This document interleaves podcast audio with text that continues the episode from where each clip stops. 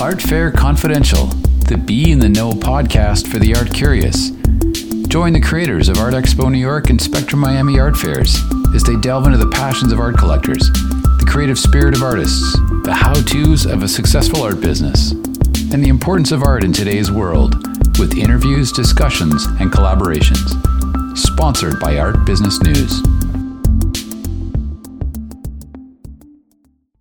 Welcome to Art Expo New York 2022. It's so great to be back together and to see you again. Hi, Linda. Thank you. It's amazing to be back. It's, it's a revival of the art scene, revival of New York City, and art in general. Very happy to be here. Absolutely. And so tell me, I'm looking at your art and I'm, I'm seeing uh, advancement. I'm seeing um, change and uh, difference from what I remember. Um, so I guess the question is, what have you been doing during um, the, the, the shutdown? Well, uh, I think uh, for a lot of people like myself as well, it was a time, the pandemic was a time of self reflection, reinvention, uh, self growth, and uh, towards my you know work i spent a lot of the time in really thinking about where i'm coming from where i want to go. I got worked on you know behind the scenes marketing uh, got my entire body of work appraised by a consultant of uh, sotheby's and phillips auction house.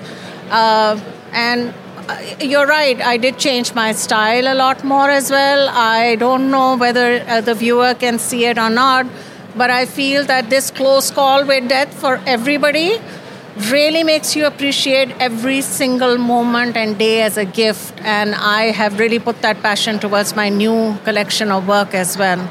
Well, and I can I can see it. I absolutely can see it. You know, um, I'd love for the viewers and listeners to hear a little bit more about your story um, because it really is remarkable and wonderful.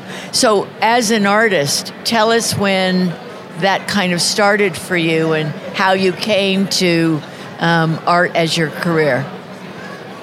I know it's been said many times before, but I did start exhibiting when I was 11 years old and uh, winning trophies in school and then it just became it was just something there was no other there was nothing else for me this was my love there was no second option or doing a career and then, you know, going back, just discovering art. This was it for me, my life source. And uh, I have been doing this for like now almost close to 30 years. And uh, it has, it's, it's just that uh, by moving to the States, it's opened up a lot of avenues for me. It has opened up a lot of uh, self reflection of, of where I'm coming from, where I'm going, assimilation. It's such a rich patchwork of multi-cultures and there's just so much diversity that it's really exciting to be a part of that. Well, and I think as a um, as a woman artist, um, as a multicultural artist, you can you can see all of that as a reflection um, in in your artwork. I think for any woman, for yourself, for a lot of women, uh, no offense to the guys out there. But uh, it is hard to break the glass ceiling. There is a multi juggling of multi hats that we wear, and then we have to work maybe twice as hard to carve out our own niche, our own space and identity. At the same time, have a balance of what life is like outside of your professional work, at home. The challenge is exciting. I think the challenge drives you a lot to work a lot harder as well. Absolutely. And uh, I mean, I you know you become a bit more fierce about your work because you just kind of like you know okay bring it on. It's a challenge you you know. So it, it has been exciting but a lot of my inspiration comes from my own heritage as well. Um, i don't know if people are aware of this of the abbasid caliphate. It was the third largest caliphate dating back 750 some of the artifacts are at the met museum. Uh, i draw inspiration from my own roots and uh, in my ancestors' time, the 1001 Arabian Nights was compiled, Harun al Rashid.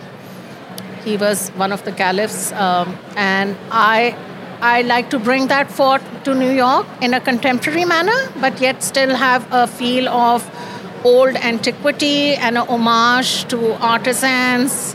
This one in particular is the Tree of Life. I don't know if you want me to talk a little bit about it. Sure. This one is the Tree of Life, based on that series, and it's a silent sapphire forest.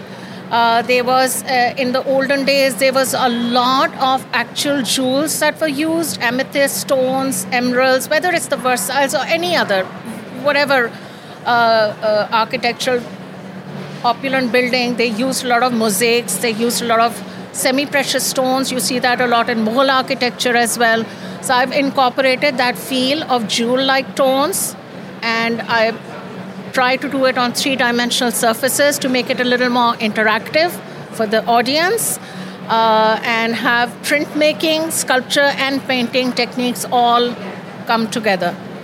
Well, it's wonderful. And so, as as you've now, all of us, thank goodness, are starting to come out of um, the this more serious um, aspects of the of the pandemic in the last two years.